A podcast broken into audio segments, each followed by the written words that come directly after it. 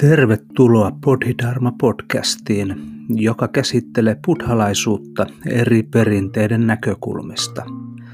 Löydät lisätietoa toiminnastamme ja ohjatuista viikkoharjoituksistamme sivustoltamme www.bodhidharma.fi.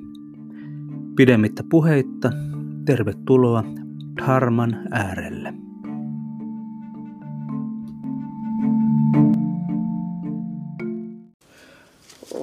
eräs kysymys. Kysytään, voiko huotouta harjoittaa ilman opettajaa?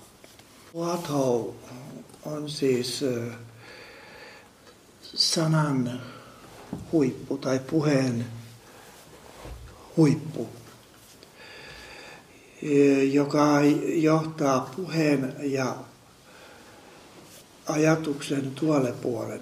Tavallisesti niin me ihmiset, me elämme maailmassa, jossa tuota, meidän kokemuksemme koostuu ajatuksista ja sanoista, käsitteistä. Ja me ajattelemme, että meidän kokemus, meidän pieni kokemusmaailmamme on todellisuus. Mutta todellisuus on jotakin äh, muuta, mikä ylittää meidän pikkuajatuksemme. Ja niin Huatho tarkoittaa harjoitusta, joka, joka vie ajatuksen ja sanojen tuolle puolen.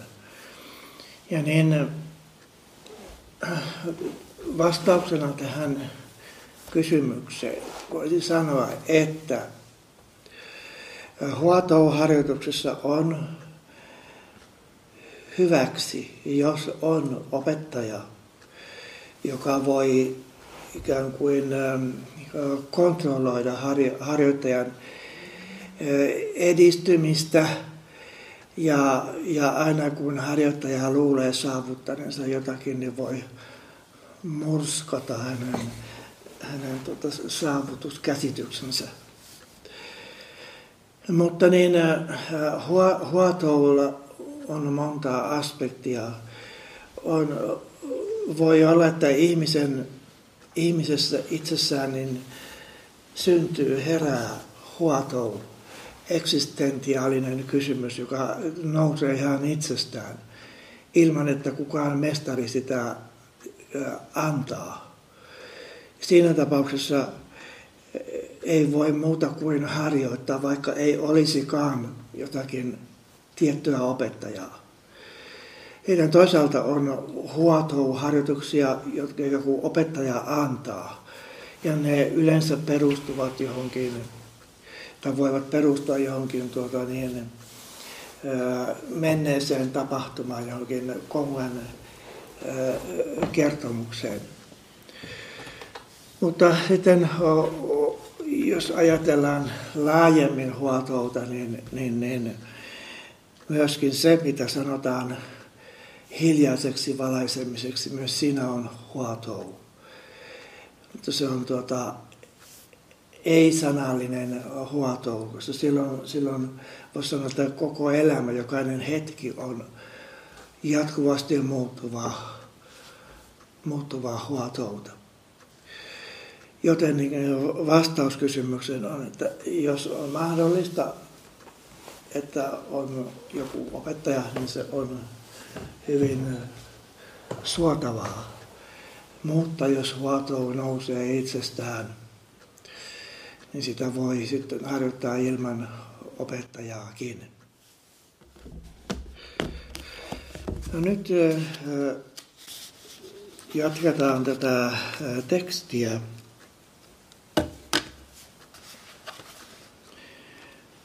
Kysymys. Suutissa Buddha koko ajan sanoo, että ihminen voi saavuttaa valaistumisen suorittamalla sellaisia hyveellisiä tekoja, kuten luostareiden rakentaminen, patsaiden valaminen, suitsukkeiden polttaminen, kukkasten sirotteleminen, lampujen sytyttäminen, vuorokauden kaikkina kuutena ajanjaksona harjoittaminen, stuupien kiertäminen, paastoaminen ja palvominen. Mutta jos pelkkä mielen tutkiminen sisältää kaikki harjoitukset, eivätkö tällöin kaikki nämä teot ole täysin tarpeettomia? Mestarin vastaus. Suuttissa Buddha muokkaa opetuksensa aina kulloisenkin, kulloisenkin tilanteeseen sopivaksi. Mutta ihmiset ovat heikkolahjaisia ja matalamielisiä, eivätkä kykene ymmärtämään syvällistä opetusta, minkä vuoksi Buddha käyttää kielikuvia selittämään tarkoitustaan. Jos ihminen hylkää sisäisen harjoituksen ja etsii siunauksia vain ulkoisilla teoilla, hän ei pääse minnekään. Niin monesti, monesti ihmiset eri uskonnoissa, niin he rajoittuvat tuota enemmän tai vähemmän ulkoisiin asioihin, ulkoisiin tuota, niin, niin, palvonnan kohteisiin tai rituaaleihin ja muihin.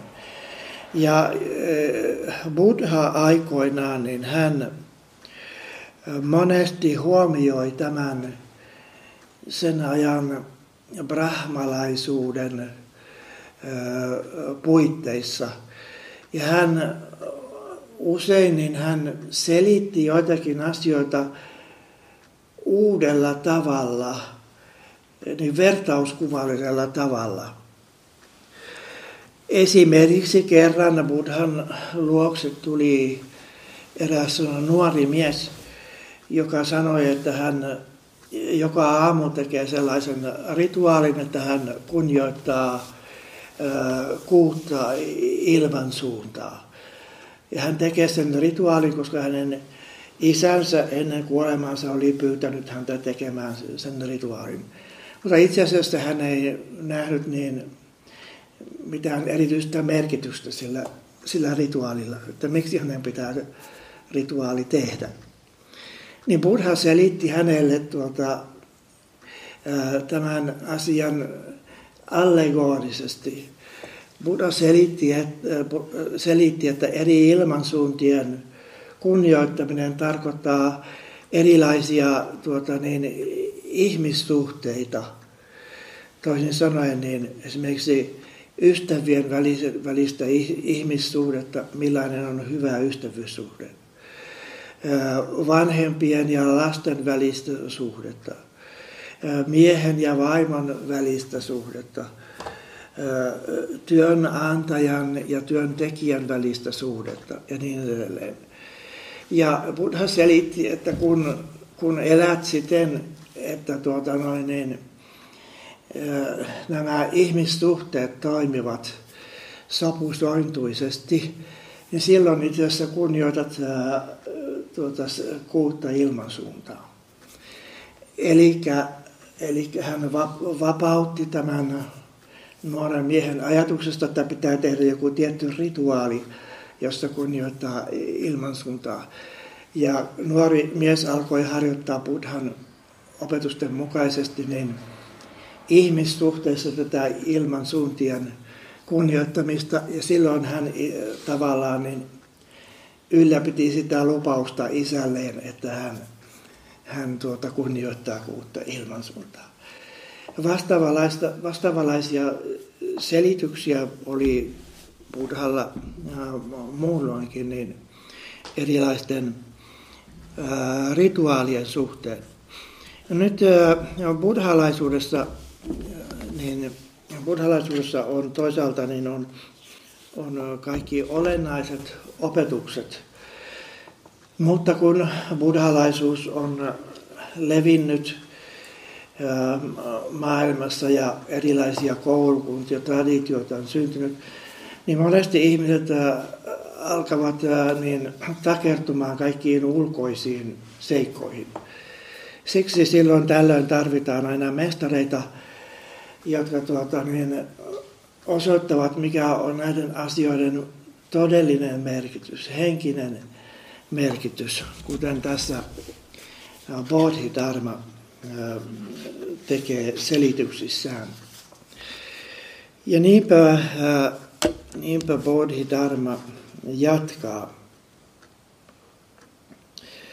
Sana luostari on sanskritiksi sangharama, eli puhtauden paikka.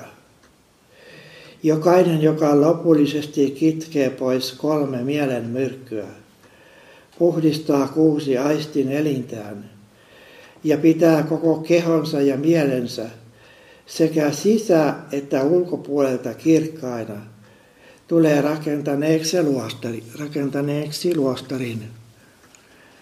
Toisin sanoen luostarin rakentaminen ei ole ainoastaan tuota, niin, jonkun rakennuksen rakentamista, vaan ihminen voi rakentaa omassa elämässään, elämänsä luostarin.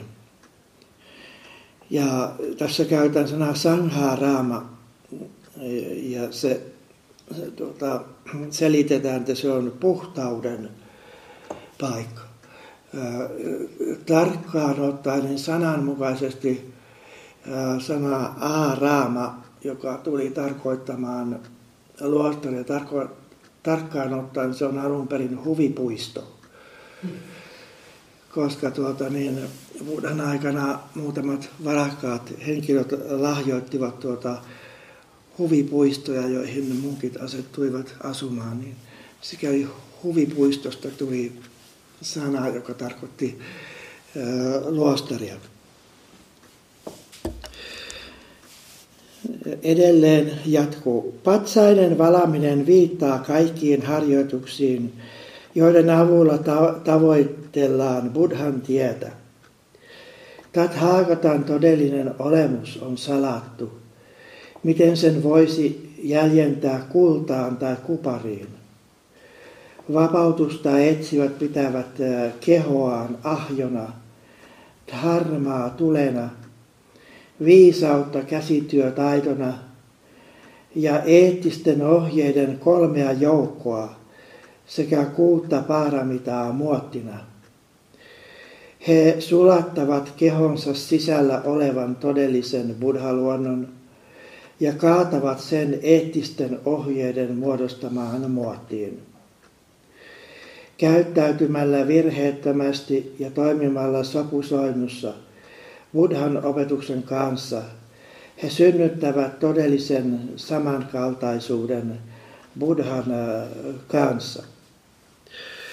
Toisin sanoen niin mestari painottaa sitä, että, että niin ulkoiset patsaat sinänsä eivät ole niin tärkeitä. Tärkeää on sisäinen Buddha Alun perin äh, varhaisesta buddhalaisuudessa ei ollut mitään buddhapatsaita noin 400 vuoden ajan. Vasta sen jälkeen alettiin tuota, tehdä buddhapatsaita, voisi sanoa, hellenistisen kulttuurin vaikutuksesta äh, Keski, Keski-Aasiassa. Ja, ja tuota, mutta myöhemmin niin buddhapatsaat ovat yleistyneet äh, kaikkialla, kaikissa koulukunnissa. Ja ne ovat tietysti, tietysti niin, ää, kuvia tai, tai tuota, Buddhan kuvat, Buddhan vatsat ovat, ovat jotakin, mikä voi inspiroida meitä. Esimerkiksi Buddha istuu hyvässä asennosta ja hymyilee lempeästi. Esimerkiksi niin Sampo-keskuksen Buddha-patsas on hyvin inspiroiva, hiukan lapsen omainen, viattoman näköinen Buddha-patsas. Joten Buddha-patsailla niillä on merkitystä niin ihmisten inspiroijana, mutta joskus niistä tulee itse tarkoitus kerran on sellainen kertomus, että kerran tuota noin niin, korealainen nunna sen mestari Teheng Sunim, hän meni Taivaniin. Taivanissa hän, hän meni Fokuangshan temppeliin, joka on valtavan suuri temppeli. Ja, ja siellä Fokuangshan temppelissä, niin siellä oli, oli monenlaisia eri, eri buddha-patsaita, eri kokoisia. Ja tuota, niitä esiteltiin hänelle. Ja Teheng Sunim hän kysyi, mutta mikä on oikea buddha? Silloin tuota, esittelijä osoitti hänelle sitä kaikkein suurinta buddha-patsasta. Mutta Teheng Sunim lysähti lattialle istumaan ja huokasi syvään, koska tuota, hän ymmärsi, että se on vähän ulkokohtainen käsitys, käsitys buddhasta, buddha-patsasta.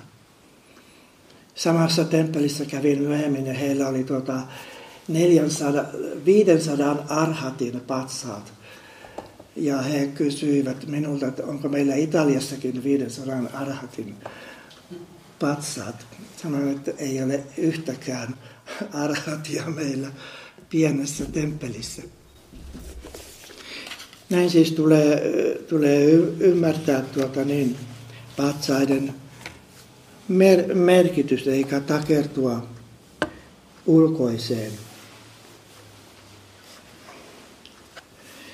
Palava suitsuke ei tarkoita tai tavallisen maailman materiaalista suitsuketta, vaan harman aineetonta suitsuketta, joka sulotuoksullaan ajaa tiehönsä kaiken lian, tietämättömyyden ja pahat teot. Tällaisia harmasuitsukkeita on viittä lajia. Ensimmäinen on eettisten ohjeiden suitsuke, joka tarkoittaa pahan pysäyttämistä ja hyveen vaalimista. Toinen on meditaation suitsuke, joka tarkoittaa syvää ja horjumatonta uskoa suureen kulkuneuvoon. Kolmas on viisauden suitsuke, joka tarkoittaa kehon ja mielen alituista tarkkailemista. Neljäs on vapautumisen suitsuke, joka tarkoittaa tietämättömyyden kahleiden katkaisemista. Viides on vapautuneen ymmärryksen suitsuke, joka tarkoittaa alituisesti tietoisena olemista ja kykyä läpäistä kaikki esteet. Nämä ovat viisi kaikkein tärkeintä suitsuketta, joita ei mikään tässä maailmassa ylitä. Niin nämä, nämä viisi suitsuketta tai suitsukkeen tuoksun, niin viisi merkitystä, niin ne on, on meillä muun muassa harma vi, vihossa, niin tuossa kolmen jalokiven kunnioitussäkeissä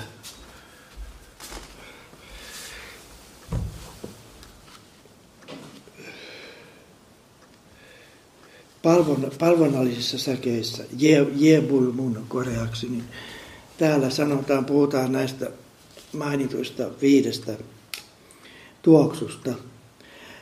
Moraalin, mietiskelyn, viisauden, vapautumisen ja vapautumistiedon tuoksusta tulkoon loistava pilvipaviljonki maailman kaikkeuteen. Kymmenen ilmansuunnan lukemattomien buddhien, dharmojen ja sangojen kunniaksi.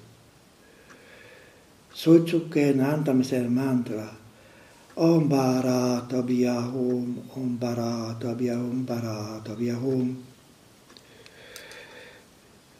Tämä mantra ba, bara tabia hum korealaistain Baara Tobia. Sanskritiksi on Om varat ja hum. Vara tarkoittaa para, parasta. Om parhaalle suitsukkeelle hum on sen merkitys. Kun Buddha oli tässä maailmassa, hän käski käyttämään viisauden tulta sytyttämään maiset kallisarvoiset suitsukkeet uhrina kaikille kymmenen suunnan buddhille. Mutta nykypäivän ihmiset eivät ymmärrä tätä haakatan oppia ja siksi he käyttävät vain tavallista tuulta sytyttääkseen santelipuisia materiaalisia suitsukkeita ja toivovat saavansa osakseen siunauksia. Sama koskee kukkien sirottelua. Se viittaa todelliseen dharmaan, eli hyveen kukkien vaalimiseen, joka synnyttää myötätuntoa, kaikki, myötätuntoa kaikkia olentoja kohtaan ja voimistaa todellista luontoa. Kaikki buddhat ylistävät näitä jaloja hyveen kukkasia. Ne kukkivat ikuisesti eivätkä koskaan lakastu. Kuka ikinä sirottelee tuollaisia kukkasia, saa osakseen loputtomia siunauksia. Jos väität, että Tathagatan mukaan kukkasten sirottelu tarkoittaa kasvien kukintojen silpomista, olet väärässä. Tosiasiassa ne, jotka noudattavat eettisiä ohjeita, eivät vahingoita ainuttakaan elävää olentoa taivaan ja maan välillä. Jos vahingossa vahingoitat jotakin elävää olentoa, joudut kärsimään sen vuoksi. Mutta ne, jotka tahallaan rikkovat eettisiä ohjeita ja vahingoittavat eläviä olentoja saadakseen itselleen siunauksia, kärsivät vielä enemmän. No, tempeleissä on monesti myös kukien, kukien uhraamista. Tässä näyttää siltä, että Bodhidharma ei pidä siitä, että kukkia nyhdetään jostakin ja laitetaan alttarille. Mutta tempeleissä monesti käytetään kukkia ja kukat symboloivat myöskin niin opetuksen kauneutta ja toisaalta niin pysymättömyyttä, koska kukat jonkin aikaa kukoistavat ja sitten ne lakastuvat. Sitten jatkuu. Sammumaton lamppu tarkoittaa täydellistä tarkkaavaista mieltä. Verraten tarkkaavaisuuden kirkkautta lampuun voi sanoa, että ne, jotka etsivät vapautusta, pitävät kehoaan lampuna, mieltään sydämenä, eettisten ohjeiden noudattamista öljynä ja viisautta liekkinä. Sytyttämällä täydellisen tarkkaavaisuuden lampun, he ajavat pois pimeyden ja kaikenlaiset harhaluulot siirtämällä tämän harman eteenpäin. Yksi lamppu sytyttää tuhansia muita lampuja. Ja koska nämä, nämä lamput vuorostaan sytyttävät loputtomasti uusia lampuja, niiden loisto kestää ikuisesti. Kauan aikaa sitten oli, oli Buddha nimeltä Dipankara, jonka nimi tarkoittaa lampun sytyttäjää. Dipankara Buddha on eräs menneisyyden Buddha, joka eli kauan sitten myyttisessä menneisyydessä jollakin toisella planeetalla. Tällä planeetalla on ollut neljä Buddhaa, Dipankara Buddha, eli jollakin toisella planeetalla – ja hänellä oli oppilas nimeltä Sumedha. Ja niin, kun Sumedha tapasi Dipankara Buddhan, Dipankara ennusti, että Sumedhasta tulee tulevaisuudessa Buddha. Ja Sumedhasta tuli sitten meidän aikakautemme Shakyamuni Buddha. Siis kauan aikaa sitten oli Buddha nimeltä Dipankara, jonka nimi tarkoittaa lampun sytyttäjää. Mutta hölmöt eivät ymmärrä Tathagatan käyttämiä kielikuvia. He takertuvat tyhjiin sanoihin ja materiaaliseen maailmaan. Ja siksi sytyttelevät tämän maailman kasviöljyillä toimivia lampuja ja kuvittelevat, että valaisemalla tyhjiä huoneitaan he seuraavat Buddhan opetusta.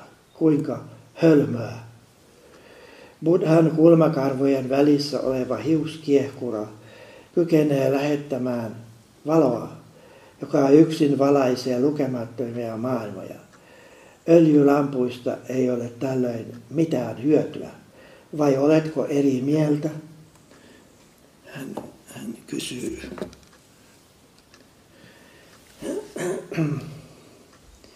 No sitten puhutaan vuorokauden kuudesta ajanjaksosta. Toisin sanoen aikoinaan niin vuorokausi jaettiin kuuteen ajanjaksoon, josta jokainen oli pituudeltaan noin neljä tuntia. Keskiyö, aamu, aamupäivä, keskipäivä ja, ja, ja niin edelleen. Vuorokauden kaikkina kuutena ajanjaksona harjoittaminen tarkoittaa Buddhan tien ja tarkkaavaisuuden tietoisena olemisen herpaantumatonta vaalimista kuuden aistin keskellä. Kuusi jaksoa tarkoittaa sitä, ettei hetkeksikään herpaannu kuuden aistin tarkkailemisesta. Toisin sanoen, niin Bodhidharma painottaa jatkuvasti tarkkaavaisuutta, tietoisena olemista ja, ja eettisyyttä, eettisten ohjeiden noudattamista ja korostaa, että kaikki ulkoiset seikat ovat vähemmän, vähemmän ö, tärkeitä. Mitä taas tulee stuupien ympäri kävelemiseen, niin on tärkeää ymmärtää, että stuupa on oma kehosi ja mielesi. Stuupat ovat, ovat niin, niin, niin monumentteja, joita on hieman erityylisiä eri, eri maissa. Mutta ne stu, stuupilla, niin niillä on, on tuota niin, tai ne kuvaavat erilaisia asioita. Ne kuvaavat esimerkiksi, esimerkiksi niin, kuutta elementtiä.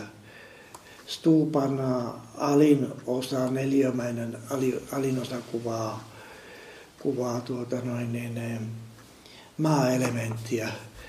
Sen yläpuolella oleva kupumainen osa kuvaa vesielementtiä sitten on, on tuota, niin, kolmiomainen osa, joka kuvaa tulielementtiä. Ja sitten on,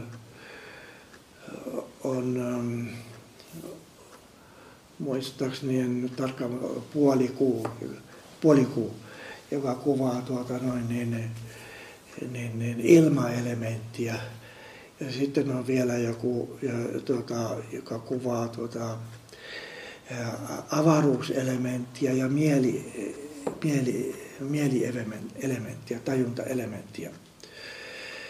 Ja niin stuupia on rakennettu eri buddhalaisissa traditioissa ja monesti niiden stuupien ympärillä kävellään ja lausutaan jotakin mantraa tai resitoidaan Buddhan tai Bodhisattvan nimeä.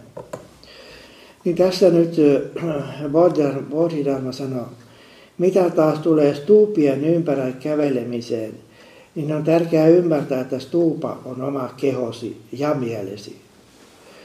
Kun tarkkaavaisuutesi kiertää pysähtymättä kehosi ja mielesi ympäri. Sitä kutsutaan stuupan ympäri kävelemiseksi. Kaikki menneiden aikojen viisaat harjoittivat tätä tietä ja saavuttivat nirvaanan. Mutta nykypäivän ihmiset eivät ymmärrä tätä opetusta. Sen sijaan, he, että he tutkisivat sisintään, he takertuvat ainoastaan ulkoiseen.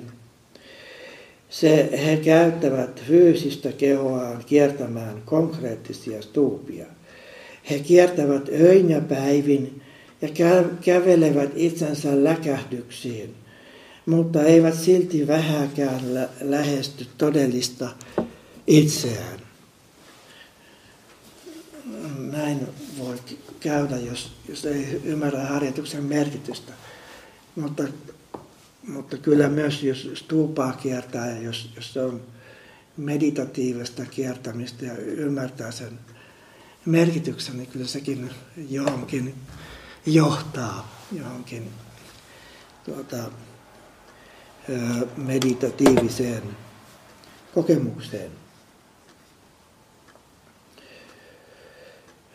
Ja siis Chanissa, Chanissa niin on, on sanonta, että stuupa tarkoittaa niin, niin, niin meitä itseämme kehon alaosa, joka, joka, jalat, jotka ovat tuota noin, niin, niin, niin lootus- tai puolilootusasennossa, ne ovat, ovat se osa stuupasta, joka kuvaa maa-elementtiä. Ja vatsan tieno kuvaa tai merkitsee niin vesielementtiä. Ja, ja rinta, jossa on sydän, tarkoittaa tuota tulielementtiä. Ja sitten nenästä keuhkoihin oleva osa tarkoittaa ilmaelementtiä.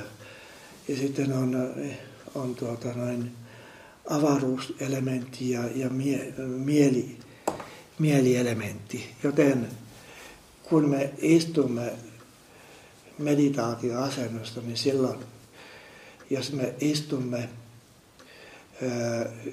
tyynesti hyvässä asennossa kehon ja mielen harmoniassa, silloin meistä tulee stuupa.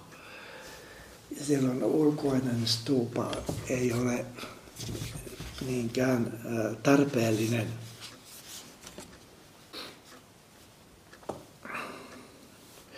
Sama koskee paaston noudattamista – se on hyödytön, jos et ymmärrä sen todellista merkitystä. Paastoaminen tarkoittaa säännöstelyä. Kehon ja mielen säännöstely tarkoittaa sitä, ettei anna niiden harhailla, miten sattuu. Noudattaminen taas tarkoittaa kiinni pitämistä. Eettisten ohjeiden noudattaminen on dharman säännöistä kiinni pitämistä. Paastoaminen tarkoittaa myös sitä, että hallitsee ulkopuolellaan kuusi tunnetta ja sisäpuolellaan kolme myrkkyä ja että tarkkaavaisuuden voimalla kykenee puhdistamaan kehonsa ja mielestä. Tämän ymmärtäminen on paastoamista. Kuusi tunnetta tarkoittavat tunteita, jotka, jotka syntyvät tuota niin, ää, kuuden, kuuden aistin kautta, kun aistien avulla me näemme, kuulemme, haistamme, maistamme, kosketamme, ajattelemme erilaisia kohteita, niin siitä syntyy kuusi tunnetta.